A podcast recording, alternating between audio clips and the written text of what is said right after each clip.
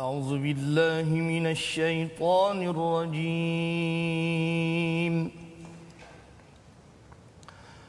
بسم الله الرحمن الرحيم.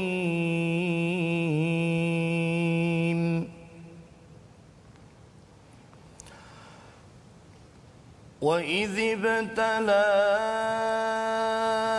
إبراهيم ربه بكلمات فأتمهن.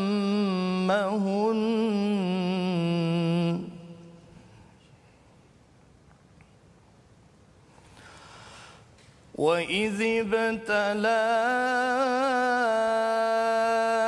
إبراهيم ربه بكلمات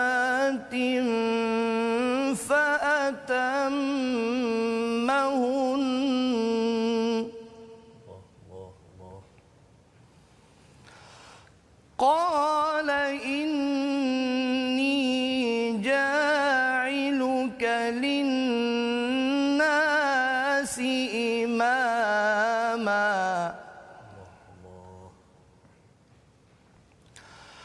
قال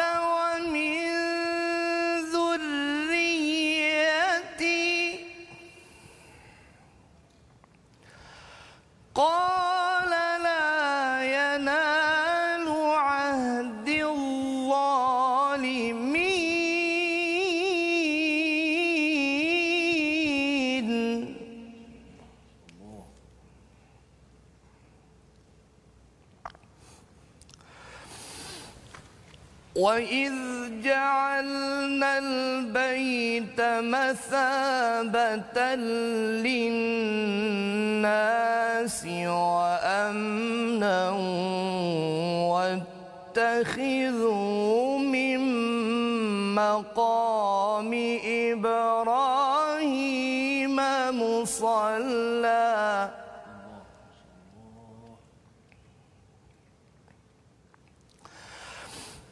وعهدنا إلى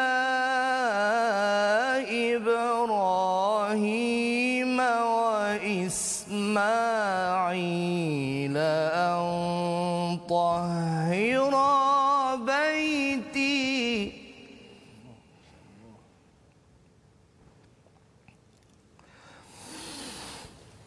أن بيتي للطائفين والعاكفين والركع السجود.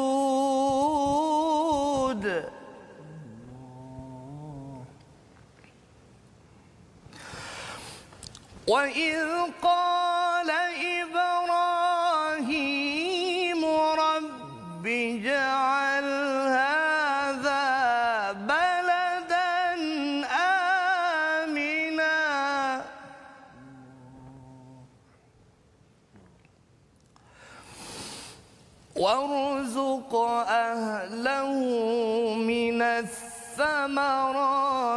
من آمن منهم بالله واليوم الآخر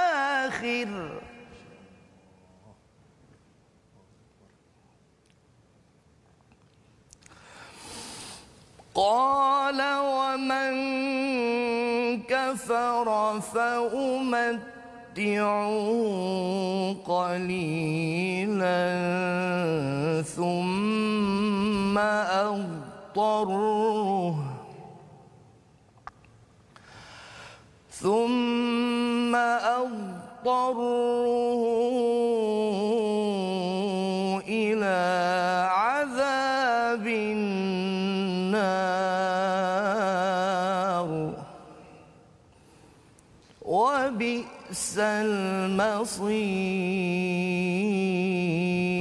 المصير صدق الله العظيم Sadaqallahul Azim. Assalamualaikum warahmatullahi wabarakatuh.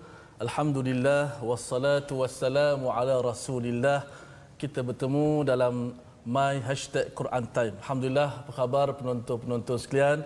Mudah-mudahan sentiasa ceria dan sihat bersama dengan keluarga masing-masing. Alhamdulillah kita bersama dalam misi kita membaca Al-Quran, kita ingin memahami Al-Quran dan kita cuba untuk kita sama-sama mengamalkan isi kandungan Al-Quran. Eh, Seperti biasa, sahabat saya, Fadil, Ustaz Fazrul Ismail, apa khabar Ustaz? Baik, Alhamdulillah. Eh? InsyaAllah kita hari ini cukup bertuah Ustaz. Bertuah, Kita ada ada tetamu kita. bintang ilmuwan kita cukup Masya istimewa Masya Allah. yang tadi telah membaca daripada ayat surah Al-Baqarah ulang kaji kita pada hari ini Al-Fadil Dr. Anwar Hasin. Anwar eh, yang Hasin. merupakan uh, pensyarah uh, kanan Fakulti Quran dan Sunnah Universiti Sains Islam Malaysia. Apa khabar doktor? Khabar baik Alhamdulillah Ustaz Alhamdulillah. Mungkin Ustaz ni, eh? Alhamdulillah. Mungkin boleh beri ucapan dan kata-kata semangat untuk kita penonton-penonton My Quran Time di Allahumma awal. salli ala Muhammad. Ya terima kasih Al-Fadil uh, sahabat saya yang dikasihi lagi disayangi Ustaz Tarmizi Ali juga Ustaz Fazrul. Uh, Pertamanya anda mengucapkan terima kasihlah kerana sudi menjemput saya yang kerdil lagi ya sederhana ini ke konti pada pagi ini. Dan uh, pertamanya alhamdulillah dan kesekian kali ini kita mengucapkan syukur kepada Allah kerana kita masih lagi diberi kekuatan uh, diberi uh, petunjuk untuk terus mengikuti rancangan yang masya-Allah bagi saya uh, julung kalinya diadakan di Malaysia dan kita berharap rancangan seperti ini mendapat sokongan masyarakat kerana uh, dalam melahirkan masyarakat yang masya-Allah uh, cinta kepada al-Quran yang penuh dengan kebaikan mestilah hatinya sentiasa terpaut dengan al-Quran Ustaz Tarmizi. Allah. Jadi teruskan bersama dengan rancangan ini hingga ke akhir ya insya-Allah. Dan untuk uh, pengetahuan penonton-penonton kita, uh, Fadil Dr. Anwar Hasin merupakan pemegang PhD dalam bidang teranum Al-Quran. Jadi hari ini kita minta belanja lebih sikit. Dah seminggu ni saya dengan Ustaz Tarmizi bergilih pada hari ini Alhamdulillah Allah. kita nak dengar uh, kupasan dari sudut ilmu Ilmu Al-Quran, Al-Quran. tajwid dan juga ilmu tentang ilmu teranum. Macam mana Ustaz saya ni suara tak ada, tak boleh nak lentur suara tapi nak baca Quran bagaimana yang disarankan oleh Nabi ni. Uh, sebagaimana insya-Allah kita akan bersama dengan Al-Fadhil Dr. Anwar dan minta Ustaz Fazrul uh, untuk permulaan. Baik, Alhamdulillah. Uh, terima kasih ucapkan pada Ustaz Termizi yang dimuliakan Dr. Anwar Hasin daripada Universiti Sains Islam Malaysia ya uh, yang amat bertuah kita pada hari ini untuk kita mendengar uh, belanja suaranya Ya, ya, insya-Allah, tetapi lebih daripada itu ialah kita nak memahami bagaimana al-Quran ini dibaca dengan cara yang terbaik ya. Uh, kerana ia memberi kesan kepada hati kita lantaran uh, kita ini dijadikan daripada uh, kalfakhar ya daripada tembikar. Dalam hati kita ini ada ruang dan ruang itu perlu diisi. Kalau ia diisi dengan lagu-lagu ia mungkin Uh, kalau kita bercakap tentang sains sikit ustaz ni dia punya frekuensinya tu begitu ya. Tetapi kalau katakan saya pernah uh, saya rekod tapi suara saya lah bukan suara ustaz ni kan. Suara saya bila baca bila tengok dalam uh, satu software tu uh, bila baca Quran dia menyebabkan uh, dia punya uh, frekuensinya itu penuh ya Gelombang, penuh insya-Allah, gelombang itu. Jadi bila ia masuk ke dalam hati kita hati kita yang mungkin kadang-kadang rasa kosong kadang-kadang rasa gundah gulana bila Quran itu dibacakan ataupun kita membacanya ia memberi terapi yang tersendiri syifa istilahnya dalam surah Yunus ayat 57 yang hari ini kita nak menyambung uh, ulang kaji. Uh, ulang kaji pada halaman ke-18 hingga 19 bercerita menyambung bahagian akhir tentang Bani Israel. Panjang ustaz ya. Daripada halaman 7 sehingga halaman 19 ni cerita pasal Bani Israel tentang Yahudi ya. Dan itu adalah panduan untuk kita. Lantaran ada yang bertanya ustaz ya mengapa ada kisah Nabi Adam Bani Israel kemudian ada kisah Nabi Ibrahim yang ustaz baca sebentar tadi ya. Ha, cara ringkasnya bila kita bercakap tentang surah al-Baqarah ini ia ada kaitan dengan bagaimana nak menjadi orang yang diberi nikmat Ha, itu yang ada dalam surah Al-Fatihah. Kita nak dengar dulu Ustaz Tirmizi lah membaca dulu Al-Fatihah. Ha, yang Fatihah Ustaz Tirmizi. Tapi nanti kita akan membaca daripada halaman 18-19 dipimpin oleh Ustaz Anwar Hasin nanti insya-Allah. Jadi silakan Ustaz Tirmizi. Baik. Saya ingat hari ini saya lepas dah hari ini sebenarnya. Ah, ya. Ustaz, Hari Allah, ini. Fatihah kita buka saja, buka gelanggang. Okey, insya-Allah saya baik. buka gelanggang pada hari ini. Kita sama-sama bersama dengan surah Al-Fatihah. أعوذ بالله من الشيطان الرجيم. بسم الله الرحمن الرحيم. الحمد لله رب العالمين. الرحمن الرحيم. مالك يوم الدين. إياك نعبد وإياك نستعين. اهدنا الصراط المستقيم. صراط الذين أنعمت عليهم غير المغضوب عليهم ولا الضالين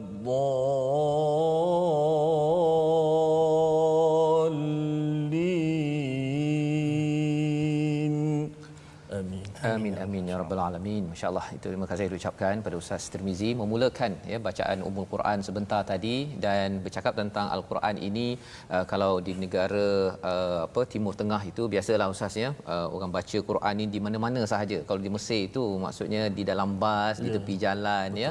Uh, tapi hari ini kita ada puan uh, Rozi Mansur di Facebook. Alhamdulillah saya berada dalam bas sambil menonton My Quran Time. Masya-Allah. Eh? Dalam bas. Jadi kita dah nak jadi macam Mesir dah ni ya bahagian yang baik tentang al-Quran. Jadi sudah tentunya kita pada hari ini nak tahu lebih lagi tentang Quran, tentang bacaan, nak tahu sedikit uh, apa yang dikaji oleh Dr Anwar Hasin ketika PhD itu. Ya, yang PhD Taranum yang berkaitan dengan Quran ini agar agar ini menjadi semangat kepada kita untuk mengetahui lebih lagi bahawa al-Quran ini amat hebat. Silakan Ustaz Dr Anwar Hasin. Masya-Allah. Ya. Quran time selalu dengan soalan-soalan sport eh. Oh, ya, itu soalan-soalan memang. yang tak dijangka. Kalau soalan daripada sini je sport eh, sikit. Betul-betul soalan yang menguji tapi yalah saya pun uh, sudah melengkapkan PhD alhamdulillah uh, pada tahun 2017. Masya-Allah. Jadi dalam pengkajian saya antara perkara yang saya kaji adalah bagaimana sejarah bermulanya eh, masyarakat ataupun rakyat Malaysia ni uh, bertaranum al-Quran. Misalnya, ah. maksudnya bagaimana uh, pengaruh membaca al-Quran secara berlagu ataupun membaca al-Quran itu sendiri mula masuk di Malaysia.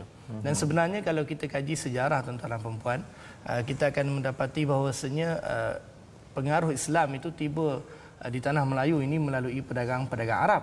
Dagang. Dan jadi bila kita sebut pedagang Arab, saya ringkas saya sebutlah, uh-huh. ya.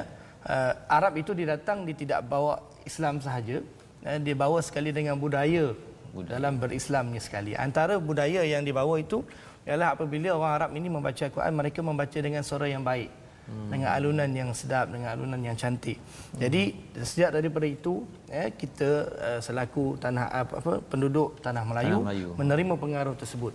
Dan uh, akhirnya apabila uh, semakin lama berkembang berkembang Islam di tanah Melayu ini, maka kemudiannya kita melihat uh, Islam itu dianuti oleh ramai oleh uh, masyarakat kita uh, diikuti pula dengan penghantaran uh, rakyat rakyat Malaysia ke tanah uh, Arab untuk belajar Al-Quran. Al-Quran. Ya, di di Mesir misalnya Ustaz Tamizi, di Arab Saudi di sebagainya.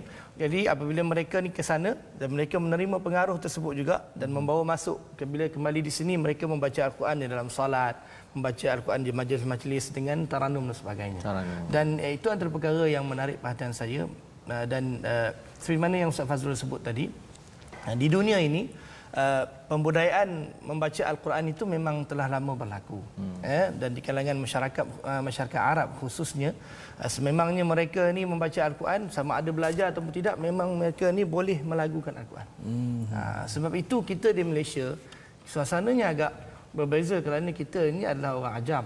Ajam. Ya, Tak kita tahu. tidak seperti bangsa Arab yang uh, memang bahasa Al-Quran ini adalah bahasa Arab. Bahasa mereka. Apabila orang Arab membaca Al-Quran, tuan-tuan dan puan mereka membaca dengan hati dan zuk mereka. Uh, dan juga irama yang mereka selalu bawa itu eh, dibaca dengan Al-Quran memang selalunya secocok dengan makna Al-Quran. Berbeza dengan kita Ustaz Tamizi dan Ustaz Fazrul. Apabila kita membaca Al-Quran, eh, kita orang Melayu, kadang-kadang kita tak faham pun apa kita baca. Nah sebab itulah dalam hal ini dalam bab taranum al-Quran kita uh, kita sebut uh, tidak keterlaluan saya sebutkan kita berkiblatkan orang Arab. Mm-hmm. Berkiblatkan itu maksudnya kita taklid apa yang irama yang dibawa oleh orang Arab orang Arab kerana kita ya, kita tahu al-Quran ni ya, inna anzalnahu qur'anan arabiyyan la'allakum taqilun. Ya, al-Quran ini diturunkan dalam bahasa Arab. Jadi ya, yang terbaik umat kaum yang terbaik apabila mereka menuturkan Al-Quran ialah orang-orang Arab. Arab sini. Uh, itu tidak boleh disangka lagi walaupun kita tidak nafikan wujudnya uh, orang Arab sendiri yang membaca dengan tidak baik. Mm-hmm. Tetapi asasnya kita tahu Al-Quran dia diturunkan oleh uh, diturunkan ke atas bangsa, bangsa Arab. Mm-hmm. Uh, jadi kita meniru ataupun kita mengikut jejak langkah mereka uh, sama ada dari aspek pembacaan uh, Al-Quran itu sama ada di tajwidnya, makharijul huruf was sifah mm-hmm. dan juga irama yang dilantunkan oleh orang Arab. Masya Jadi Allah. begitulah sikit sebanyak Masya yang Allah. boleh saya ceritakan. Saya tak sabar sebenarnya.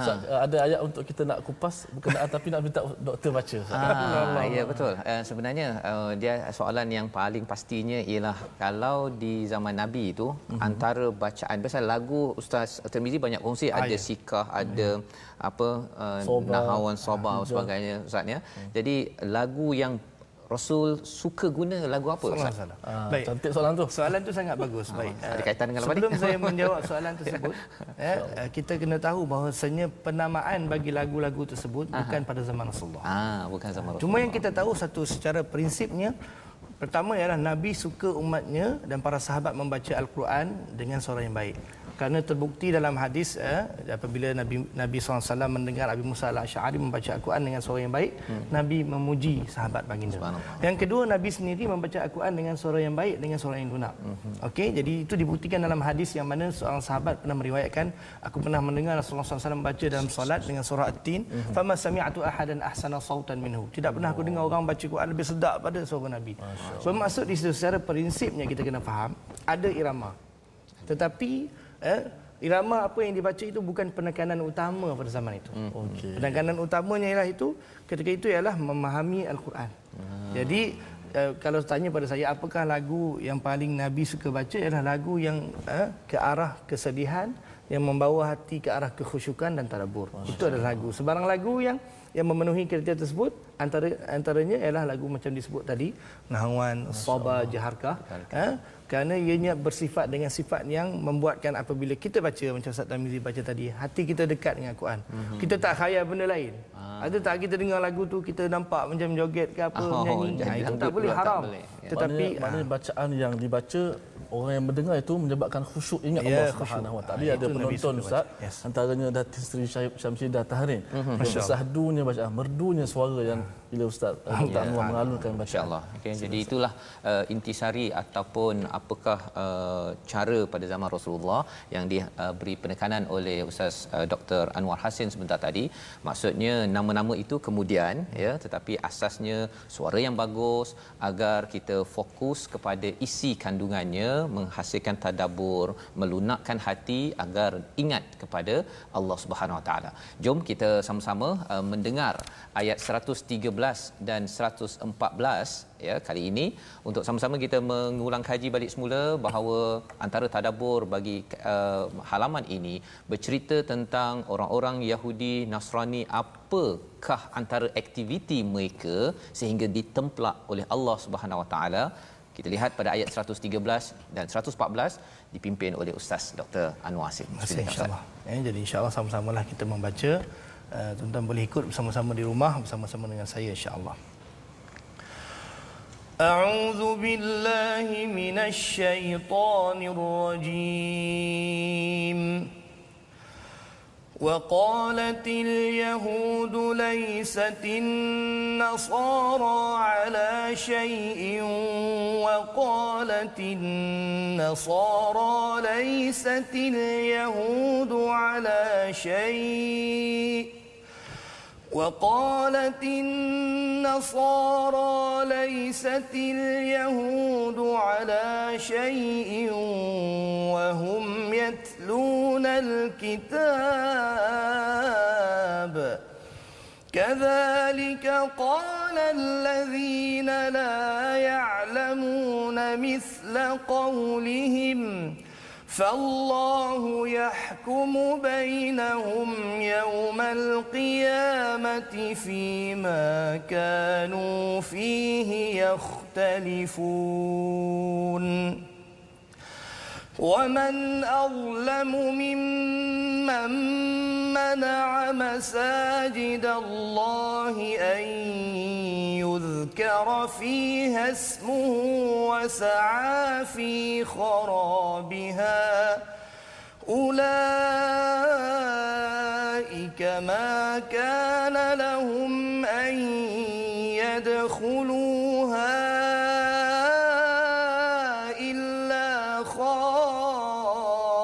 خائفين. لهم في الدنيا خزي ولهم في الآخرة عذاب عظيم. صدق الله العظيم. Surah Allahul Azim daripada ayat 113 hingga 114 tadi bercerita tentang dan orang Yahudi berkata orang Nasrani ini tak ada apa-apa. Mm-hmm. Kan?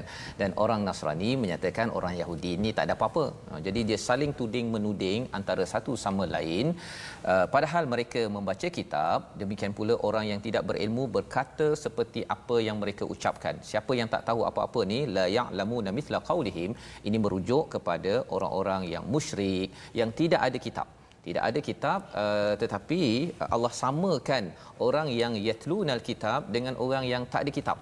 Ini sebagai satu tempelak sebagai satu peringatan yang besar kepada mereka orang-orang Yahudi Nasrani kepada kita juga yang membaca al-Quran dan Allah menyamakan dengan orang yang macam tak tahu apa-apa. Ha, apa yang Allah highlightkan? Iaitu suka kata pada orang lain uh, dia tu tak ada apa-apa kan? Dia asyik nak menyalahkan orang sana sana dia tu tak ada tak ada tak ada. Yang ada saya. Okey? Dan kita belajar sebelum ini uh, orang-orang Yahudi mengatakan dia nak bila sampai ke syurga nanti dia sahaja khalisah. Dia sahaja yang masuk ke syurga uh, min dunin nas uh, orang lain tak masuk. Dia rasakan begitu. Tetapi sebenarnya itu hanyalah telahan hanyalah satu agakan daripada mereka bukan daripada kitab yang sebenarnya daripada kitab di mana kalau kita zaman sekarang ustaznya maksudnya orang Islam dia tak bolehlah rasakan bahawa uh, orang Yahudi Nasrani semua tak tak boleh pakai. Tetapi kadang-kadang dia boleh beritahu uh, saya boleh pakai. Uh, kawan saya yang kat ujung-hujung sana pun tak boleh pakai pasal dia punya kefahaman tak sama macam macam saya. Padahal sebenarnya kalau kita lihat pada sunnah Nabi sallallahu alaihi wasallam bila rasa orang tak tahu sesuatu maka Nabi sebagai muallim berusaha mengajar mengajar dengan penuh rahmah dengan penuh kasih sayang. Maka inilah perkara yang diberi penekanan pada ayat 113 kerana yang menghukumi yang tahu sebenar-benarnya daripada pertelingkahan itu adalah siapa oleh Allah Subhanahu Wa Taala. Jadi daripada ayat ini sebagaimana yang Ustaz Dr. Anwar Hasin nyatakan tadi, uh, Nabi baca dengan rasa sedih hmm. ataupun rasa untuk khusyuk ya ketika hmm. baca. Uh, caranya Ustaz, dia kalau dalam bahasa Melayu kita baca untuk faham. Tetapi dalam bahasa Arab ini kalau katakan uh, kaf ta ba ta contohnya lah kalau saya uh, tengok kaf ta ba ta dia tak boleh baca katab katabat. Hmm. katabta katabti katabtu kan? Jadi ada banyak cara baca.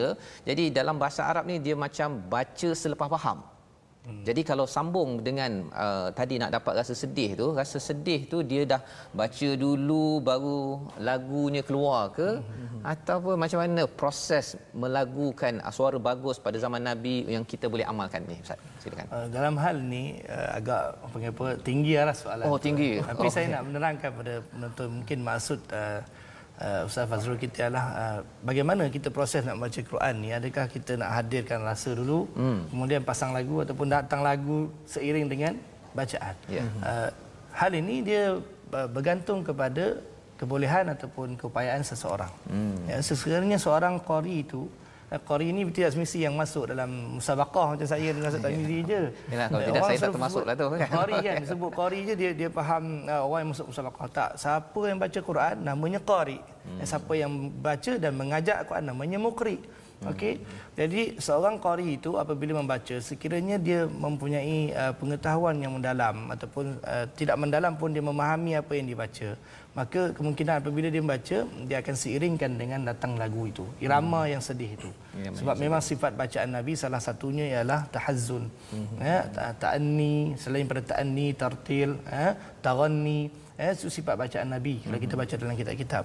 Tetapi bagi orang yang uh, mungkin dia tidak mempunyai uh, kebolehan ataupun tidak memahami apa yang dibaca eh, tidak salah baginya untuk membaca Al-Quran dengan irama yang mungkin pada permulaannya kurang cocok dengan makna ayat. Hmm. Tetapi dia hendaklah selepas itu mentadabbur dan memahami makna ayat tersebut hmm. dan selepas itu eh, dibaca semula eh, dengan irama ataupun eh, gaya yang lebih sesuai dengan makna tersebut. Hmm. Ha, jadi tidak ada satu perkara yang uh, mengikat.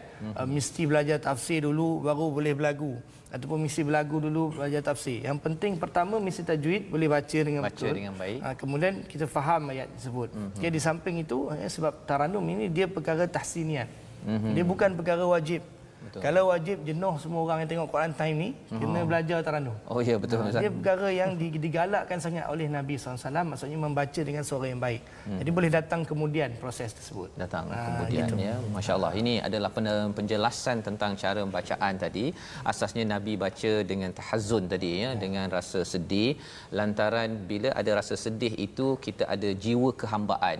Kita uh, tahu bahawa pencerahan demi pencerahan ini adalah untuk untuk menggembirakan kita ya. Uh, sebagaimana kalau kita tengok ayat 114 ini siapa lagi yang menzalimi daripada orang yang menghalang daripada uh, masjid-masjid Allah ini untuk diingat namanya ya. Uh, bukan sekadar satu masjid tapi banyak masjid. Maksudnya bukan sekadar Masjidil Haram ataupun Masjidil Aqsa tapi banyak masjid-masjid termasuk masjid di Malaysia ini kita kena pastikan jangan sampai kita menghalang uh, urusan-urusan untuk untuk kita ingat pada Allah. Dan salah satunya ialah sekarang kita dah buka masjid boleh sembahyang ustaznya. Yeah. Inilah peluang tuan-tuan untuk kita terus menghidupkan masjid dan pastikan kita ingat Allah bukan ingat kepada perbezaan dan pergaduhan kerana kalau tidak ia jadi seperti Bani Israel yang menghalang kerana diri ingin menang. Kita berehat sebentar uh, untuk kita menyambung lagi bersama dengan Dr. Anwar Hasin. Insya-Allah. My Quran Time, baca, faham, aman. thank you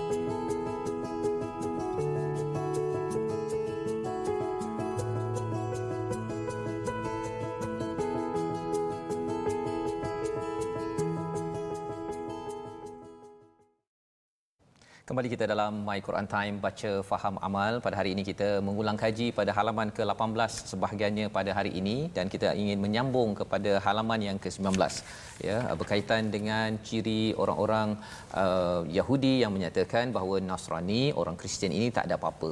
Ya dan orang Nasrani pula menyatakan tak ada apa-apa. Padahal sebenarnya ini menceritakan tentang tentang budaya menyalahkan dan menyatakan orang lain ini tidak ada nilai.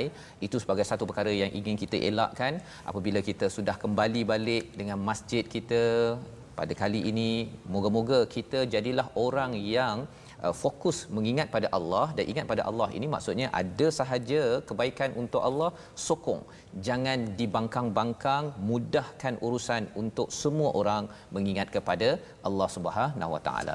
Maka pada hari ini ustaz ya, ya. Uh, mungkin ada uh, perkongsian lanjut uh, mungkin ustaz Tirmizi ingin berkongsi. Okey uh, saya tak ada perkongsi apa saya nak kongsi hmm. uh, penonton-penonton sahabat-sahabat Al-Quran sekalian daripada ya. Facebook kita uh, hmm. uh, yang sedang ya. uh, mengikuti secara live kita di Malaysia Mulia Ustaz ya. di seluruh dunia eh, saya kira eh. Dan ada peluang untuk share hmm. sekarang ni di Facebook ya. lagi Boleh ya bagi share tuan-tuan lagi, sambil share sambil banyak mudah-mudahan dengan ini dapat sebab uh, mereka dapat hidayah insya-Allah. Insya saya nak share juga ustaz uh, ya. semalam uh, jemaah saya ya. remaja berumur uh, dua, uh, 14 tahun baru saja meninggal dunia. Innalillahi meninggal dunia kerana sakit paru-paru dan sebagainya tapi dia seorang peminat Quran My Quran Time. Masya-Allah. Seorang yang begitu gigih pukul 12 dia akan duduk My Quran Time untuk dengar bacaan Al-Quran dan juga ya, uh, tadabbur. Telah kembali ke rahmatullah. Moga-moga Allah Subhanahu Nama dia Farid bin Abdul Hamid. Okay. Kita nak uh, baca sikit komen antaranya daripada Khairiah Abdul Abdullah Al-Haj kata apa jua taranum pun fokus hati kita dekat dengan Al-Quran, dekat dengan Allah. Dan ada lagi satu komen Huril Aini Abdul Muttalib ah, dalam bahasa Jawi. Dia tulis bahasa Jawi, Rasulullah suka baca dalam bentuk kesyahduan dan kesedihan. Betul. Hmm. Memang ada anjuran untuk baca Al-Quran ni biar menangis ketika baca Quran. Ya. Saya nak tanya satu soalan sebelum kita minta Ustaz Fazul pilih satu ayat Lagu pun boleh pilih. Oh. Kita minta doktor tarik sikit. Ya, disambung oleh Ustaz Tarmizi okay. lah lepas tu. Eh. Saya Ustaz, eh, ini begitu penting untuk semua kita tahu, kami dan juga semua penonton-penonton. Uh, memandangkan hari ini, uh, Alhamdulillah, platform begitu banyak orang mengajar Al-Quran. Online-nya, macam-macam orang belajar Al-Quran.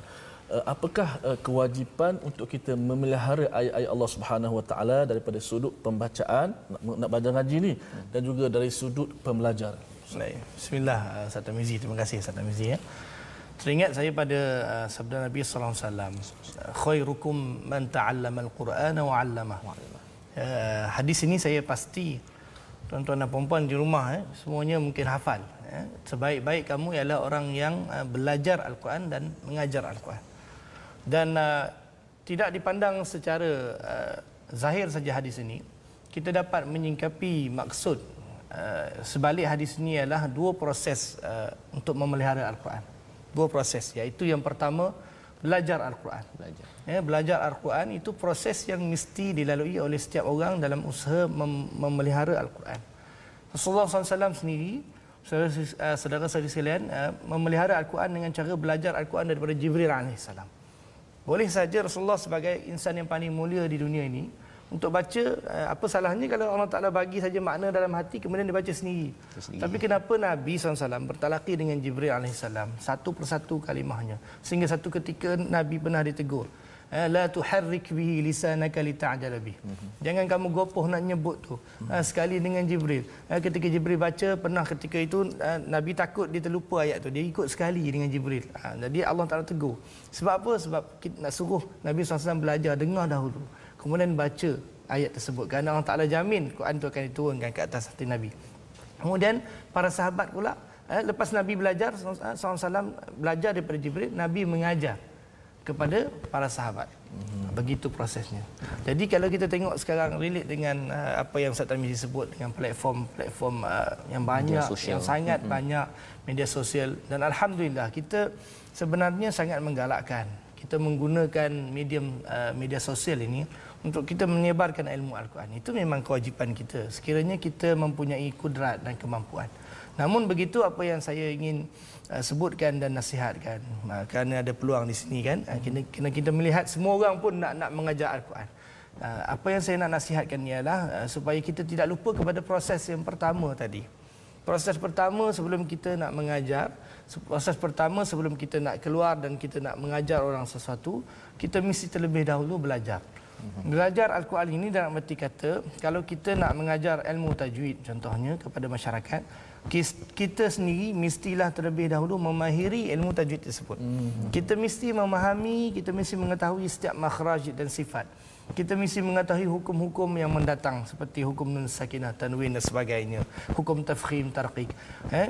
Bukanlah maksud saya, oh kalau macam tu Ustaz, uh, tak payah mengajarlah bila nak pandai. Eh? Sambil kita mengajar, Belajar. Eh, sambil kita itu kita belajar juga dan jangan ajar benda yang kita tak pasti. Hmm, okay. Masalah yang berlaku kadang-kadang niat kita yang terlalu berkobar-kobar nak menarik perhatian ataupun kita kata nak mengajak orang kepada al-Quran sehingga kita lupa proses belajar tadi. Hmm. Ha, sehingga kita lupa untuk nak nak menekuni ilmu uh, tersebut terlebih dahulu ya sehingga kan kadang-kadang bila kita melontarkan sesuatu ya uh, tersalah. Tersalah. Uh, al-Quran tuan-tuan dan puan bukan seperti kitab-kitab yang lain. Hmm. Uh, kalau benda lain kita cakap ke orang salah, benda yang tak berkaitan dengan akhirat, tidak berkaitan dengan kitabullah, mungkin tidak ada dosanya. Tetapi lihat bagaimana Rasulullah meneliti dan menjaga sangat Al-Quran sehingga talaki satu-satu huruf dengan Jibril. Dan para sahabat sehingga pernah bertengkar, pernah merujuk pada Nabi bila berlaku khilaf dalam bacaan. bacaan. Eh, merujuk pada Nabi betapa pentingnya bacaan itu diabsahkan. Kalau tidak boleh saja sahabat baca macam mana mereka baca dalam dialek harian. Jadi kita sebagai pengajar Al-Quran, kita kena ingat eh, eh, khairukum man ta'allama al-Quran ta'allum ta'allum awalan summa ta'lim. Eh, belajar dahulu menekuni satu persatu barulah kita eh, menjadi orang yang bertanggungjawab apabila kita menyampaikan al-Quran itu ke dalam masyarakat. Insyaallah okay, ini adalah satu uh, peringatan dan juga panduan sebenarnya ya, penting ya. Pasal dalam keadaan uh, mungkin sebelum ini uh, ataupun sekarang ni pun uh, ramai orang belajar di online ustaz ah, ya, ya, uh, dan ya. bila belajar online ini uh, dia sebenarnya kalau belajar online uh, belajar baca sendiri ikut je uh, tak kena tegur dah rasa lebih selamat ha kan ya tapi, tapi cabarannya bahaya, eh? cabarannya ialah uh, satu tak boleh tanya dengan cikgu itu uh. kan, kalau ramai sangat dan yang keduanya cikgu pun tak tahu apa yang tersilap yang bacaan tu lepas tu orang ni pun rasa dah boleh mengajar ni terus nak mengajar lagi satu kan? poin mungkin saya boleh ya. saya terlupa nak sebut uh-huh. uh, kalau al-Quran ni kalau kita tersalah cerita pada orang Padahnya kalau kita ada follower yang beribu-ribu. Beribu-ribu. Saya minta maaf saya sebut, saya terus mm-hmm. terang. Sebab yeah. benda ni tanggungjawab saya. Betul. Mm-hmm. Kalau kita sebut ah, benda tu salah. Kemudian kita mempunyai ramai pengikut yang taksub dengan kita contohnya. Habis semua orang ikut benda yang tak betul. Agak susah nak betulkan hmm. kalau melibatkan kita seorang Ustaz ya. Yeah. Ustaz Tamizi. Macam mana pandangan Ustaz Tamizi begitu? Betul. Satu nasihat yang sangat Ya. berguna kepada orang yang baru nak belajar Quran dan kepada yang nak mengajar Al-Quran. Mengajar Eh, supaya kita belajar dahulu sebelum kita sampaikan kepada anak-anak murid kita. Saya uh, saya peribadi saya memang kenal Dr. Anwar Hasin. Saya sebut jelas-jelas antara uh, qari yang saya kagumi ialah Dr. Anwar Hasin. Dari sudut pembacaannya, dari sudut uh, penghayatannya dan orang yang kita kata sebut al-mukri lah. Kita sebut tadi ada penonton tanya Ustaz, qari tahu dah yang baca Quran. Mukri tu apa? Ha, mukri. apa? Mukri. Ah, seperti Dr. Nawasin dia dia baca al-Quran dan juga juga memberi ilmu al-Quran itu kepada masyarakat dia sebut sebagai al-mukri. Mukri. Peranan ilmu taranum tapi saya nak minta Ustaz Fazrul mungkin ada ayat-ayat untuk kita nak highlight tapi Ya, minta. Dr. Anwar. Jadi itu sebabnya tadi bila bercakap tentang pengajaran ini uh, kalau katakan hmm. yang di online Ustaz ya mungkin antara uh, cara bagaimana nak menguruskan perkara ini ialah uh, bukan sekadar seorang dua orang sahaja mengajar ya kalau dalam di My Quran Time ini pun kita jemput tetamu uh, bukan sekadar tetamu sebenarnya ini adalah pemikir-pemikir Betul. Uh, yang mengkaji al-Quran dan itulah yang nak dikedepankan kepada kepada tuan-tuan yang berada di rumah. Jadi bagi uh, ustaz-ustaz ke ataupun yang mengajar di online ini dapatkan lebih ramai lagi penasihat Ya, kan? betul, itu betul. sebagai solusi. Jadi ada orang boleh menegur lah kan? Menegur dan kalau kita ber, uh, bersedia untuk ditegur insya-Allah ada barakahnya di situ kerana ilmu ini Quran ini kalau nabi baca dengan tahazzun maksudnya nabi dengan rasa rendah diri dengan rasa sedih maka itu juga. Pasal kalau tidak kita mengajar Quran jadi popular ustaz ya. Ya. dan bila jadi popular itu itu sebagai satu, satu perkara masalah. masalah yang mencabar kepada Itu hati fitnah kepada- fitnah ya. kepada pengajar al-Quran. Jadi mohon kepada tuan-tuan doakan semua guru-guru yang mengajar al-Quran ini terhindar daripada fitnah hati itu dengan cara apa? Bina sistem ya bina sistem dan itu sebabnya kita nak sambung balik semula pada kali ini. Bercakap tentang Bani Israel ini antara perkara yang perlu diberi perhatian ialah Allah bercakap tentang satu sistem ya. Sistem apa? Kita baca daripada ayat 122 dan 123 ha, yang 122 saya nak minta ustaz Tirmizi ke Oh, saya ada juga Ah Ustaz Tirmizi ambil yang pendek, yang panjangnya itu Oi, dia- dia terbalik. Oh terbalik. Dia kalau panjang kena bagi Ustaz Oh yang ini saja. Okey. Pendek bagi saya. saya tuan guru ada saya segan sikit Okey. saya baca ini. Jadi Betul. baik saya serahkan kepada doktor uh, untuk membaca ayat 122 123 ini adalah kesimpulan kepada uh, penutup kepada kisah Bani Israel sebelum disambung kisah Nabi Ibrahim. Mengapa penutup ini penting? Kita baca dahulu. تفضل. جوال تفضل جوال أوكي.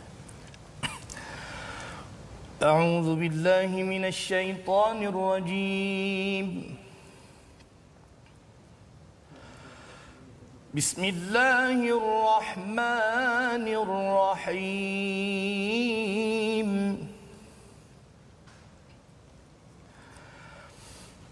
يا بني إسرائيل اذكروا نعمتي التي أنعمت عليكم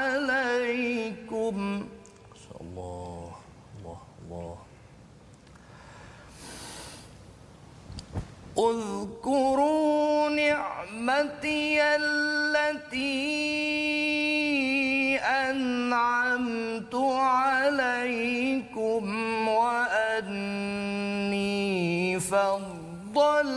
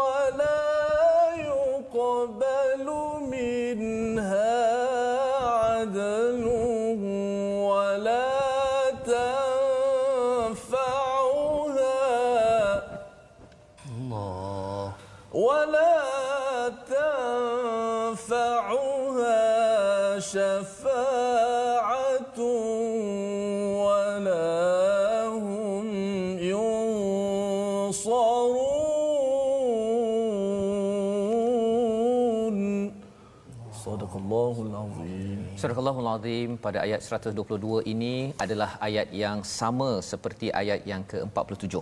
Permulaan pada halaman yang ke-7 tentang Bani Israel.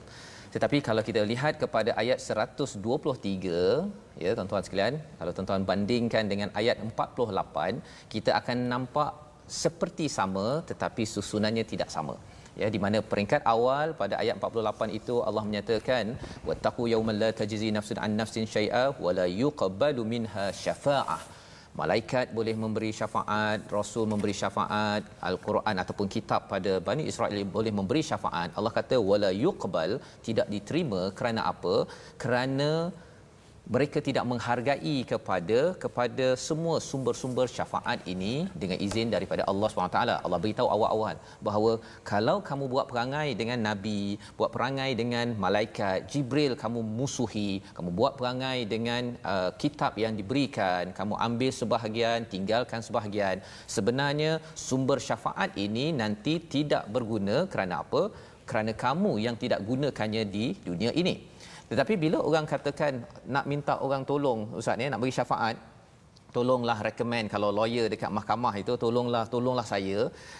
Kamu dah memang dah buat perangai macam mana saya nak lindungi lagi? Jadi ada satu lagi peluang iaitu apa? Iaitu kita bayar ya bayar denda ataupun masuk penjara. Ha ya. Jadi biasanya orang akan bayar denda ya bayar tebusan maka pada waktu ataupun ayat 123 ini Allah terbalikkan. Allah terbalikkan Allah kata wala yuqbalu minha. Bukan lagi kali ini syafaah maksudnya pasal tak ada orang nak protect lah. Tidak ada orang nak lindungi lagi. Nabi tak nak bagi syafaat uh, kitab tidak bagi syafaat pasal kamu ambil sebahagian kamu main-mainkan kitab yang ada. Ya. kali ini saya nak uh, menebus uh, dengan dengan apa sahaja yang ada Allah kata wala yuqbalu minha adlun ya. Tebusan kamu pun tidak berguna lagi. Wala tanfa'uha tanfa'uha syafa'ah yang memberi syafaat pun tidak lagi berguna. Walahum yunsarun tidak ada lagi pertolongan. Kerana apa? Kerana perangai yang dibuat dengan degil dengan pelbagai perkara. Inilah kesimpulan pada ayat 123 ini yang kita ingin elakkan daripada diri kita sebagai umat Nabi Muhammad sallallahu alaihi wasallam ya nabi boleh memberi syafaat syaratnya kita hargai perjuangan Nabi sallallahu alaihi wasallam dan ustaz ya bila ustaz cakap tadi tentang baca dengan tahazzun ya dengan ya. rasa sedih itu Uh, tapi kadang-kadang saya kalau zaman Nabi dia adalah rasa sedih tapi zaman sekarang kadang-kadang lepas makan KFC ustaz hmm. kan lepas uh, tengok cerita uh, ataupun okey jadi macam mana waktu tu nak mewujudkan rasa uh, tahazun itu baik Ustaz Fazrul terima kasih banyak soalan yang baik jadi uh, nak mewujudkan tahazun ini ya. mestilah yeah. antara lainnya kita memilih masa yang sesuai untuk membaca Al-Quran. Hmm, masa. Eh, maksudnya macam Ustaz Fazrul sebut tadi lepas makan. Hmm. Mungkin adalah lepas makan saya sebutkan sini setengah ulama memakruhkannya. Hmm. Kerana bila kita dah terlalu kenyang, nafas pendek. Lepas tu wakaf tidak tunggal langgang. Yuqawi syahwat. Ha, yuqawi syahwat. Astagfirullah. Ha? Dan juga dalam keadaan yang begi, uh, tersangat lapar pun makruh juga. Hmm. Kerana bila kita tersangat lapar, kita tak boleh fokus. fokus. Hmm. Ya, nafas kita pendek juga dan bacaan kita mungkin bertergabur. Sebab itu nak timbulkan tahazun ni memilih uh, waktu yang paling sesuai antaranya waktu subuh. Allah. Ya, Quran al-Fajr. Ya. Kan? Seperti mana yang Ustaz Tamizi suka lagukan ayat tu saya memang ingatlah kalau Ustaz Tamizi lagukan tu memang power. Oh, kan? ha, masuk dalam hati. Dan waktu yang lain antaranya sebelum uh, tidur. Hmm. dan sebelum tidur kerana kita memang dah fana dah ketika itu. Tapi janganlah masa dah nak sleep tu kan. Hmm. sebab tu kita dianjurkan membaca al-mulk uh, setiap malam. Tengok tu petunjuk-petunjuk hadis uh, memberikan kepada kita waktu-waktu yang sesuai untuk kita membaca al-Quran ya. Ha, kalau orang yang menghafal mungkin tiada kesukaran lah kerana dia bila-bila masa pun dia boleh murajaah hmm. ha, ayat tersebut. Tengah bawa kereta tengah kadang-kadang lepas makan pun dia nak ingat macam Ustaz Tamizi kita Al-Hafiz oh. kan. Tapi kalau yang tidak Al-Hafuz yang, yang tak hafal Al-Quran pilih waktu yang sesuai yang mana hati kita orang panggil apa boleh fokus. Hmm. ketika kita bermasalah pun kita boleh baca dengan niat untuk kita meminta supaya Allah Taala meringankan beban kita ketika itu eh, waktu-waktu yang sesuai itu akan mendorong kita membantu kita untuk membaca Al-Quran secara tahazul. Hmm. Ha, saya Ustaz. nak kembali kepada isu Taranum doktor. Hari ini alhamdulillah seperti doktor sebut tadi masuk ilmu Taranum dalam tempat kita, masyarakat kita di kalangan terutama orang muda hari ini minat ilmu Taranum Ustaz. Ha, Ada kalangan orang muda suka baca al-Quran dengan Taranum, satu perkembangan yang sangat baik. Namun di sana di, namun di sana hmm. ada kita kata apa berlebih-lebihan dalam Taranum. Oh. Apa nasihat doktor kepada uh, orang luar sana yang nak belajar ilmu teranum tapi ada sebagaimana isu berlaku hari ini orang baca al-Quran dengan lagu Hindustan tak? Oh, oh kan. Okay. Dia ambil baca wasyamsi wa duhaha okay. wal qamari idza talaha. Ah, sudah. Oh. Mari ustaz kata tak apa janji tak salah tajwid. Bacalah lagu apa-apa. Ah ini kita bimbang sebab kita takut dia melepasi garis, garis. apa ni khatul ha. ahmad. Nak tahu apa dia punya garis tu.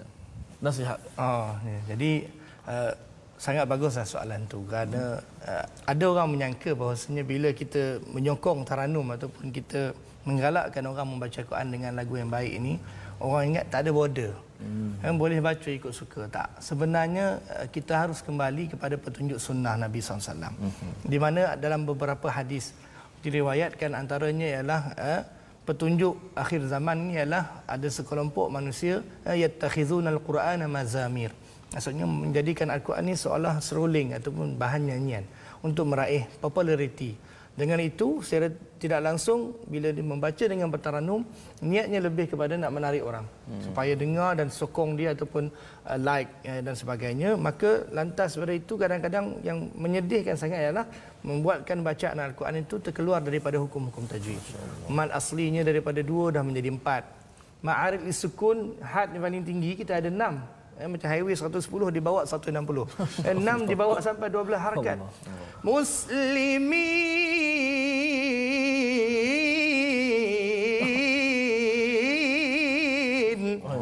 Sedap tak? Sedap. Kalau tanya orang sedap tak? Memang sedap tapi haram.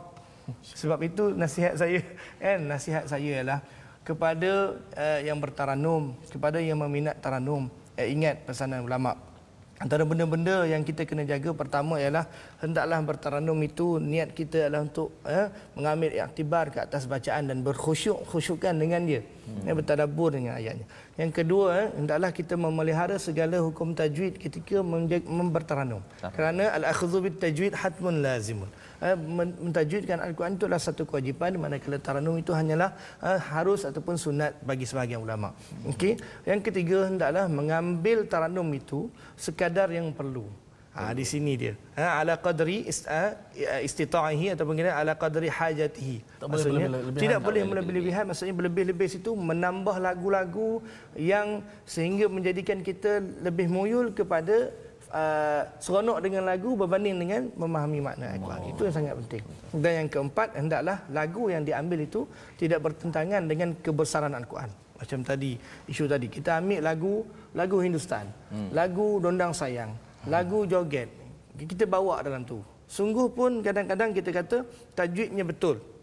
Tetapi lagu yang dibawa itu eh, membuatkan kita teringat-ingat uh, akan lain. nyanyian dan tarian Hindustan. Maka jauh itu jauh daripada tadabbur sekali yeah. dan memang tala'ub bi kalamillah macam mempermain-mainkan kalimah Allah. Maka ihzaru jauhi daripada perkara-perkara tersebut. Ini gunakan taranum yang dibaca oleh qari-qari yang hebat yang muktabar yang memang diiktiraf di dunia seperti Syekh uh, Muhammad Siddiq bin Syawi, Syekh Mustafa Ismail, Syekh Raghib Mustafa Lawash dan ramai lagi uh, qari-qari qurra yang ada di dunia ni Syekh Muhammad Khalil Al-Husari. Hmm. Ramai kalau nak sebut guna taranum mereka ni uh, supaya kita selamat insya-Allah. InsyaAllah inilah panduan yang penting agar bila masyarakat suka kepada Al-Quran Ustaz ya dengan ada uh, suara yang bagus tetapi dalam masa yang sama kita ada garis panduan ya, garis, ya, garis panduan agar tidak melangkau. Dan kita doakan agar uh, tuan-tuan yang berada di rumah ya committed membaca al-Quran dengan cara yang terbaik ya dengan suara yang terbaik dengan panduan uh, berguru dan juga kita memahami sedikit demi sedikit dalam My Quran Time ini untuk kita terus lagi mencari guru di masjid di kawasan sekitar kita agar hak-hak al-Quran ini kita angkat berikan sewajarnya. Mari sama-sama kita berdoa kita dipimpin oleh ustaz Dr Anwar Hasin untuk semua di kalangan kita terus dipimpin dengan cara yang terbaik pada al-Quran. Silakan ustaz أعوذ بالله من الشيطان الرجيم. بسم الله الرحمن الرحيم. الحمد لله رب العالمين. حمدا حامدين حمد الشاكرين حمدا يوافي نعمه ويكافئ مزيده. يا ربنا لك الحمد كما ينبغي لجلال وجهك الكريم وعظيم سلطانك. اللهم ارحمنا بالقرآن واجعله لنا إماما ونورا وهدى ورحمة.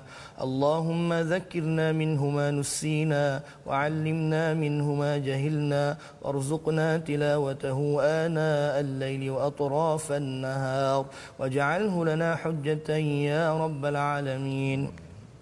Ya Allah ya Tuhan kami jadikanlah kami ini kaum yang mendengar Al-Quran dan mematuhi ajaran Al-Quran ya Allah. Amin, amin. Ya Allah ya Tuhan kami jauhilah kami daripada menjadi kaum yang melampau dengan Al-Quran ya Allah. Amin. Ya Allah ya Tuhan kami basahilah lidah kami pada setiap hari dengan Al-Quran ya Allah.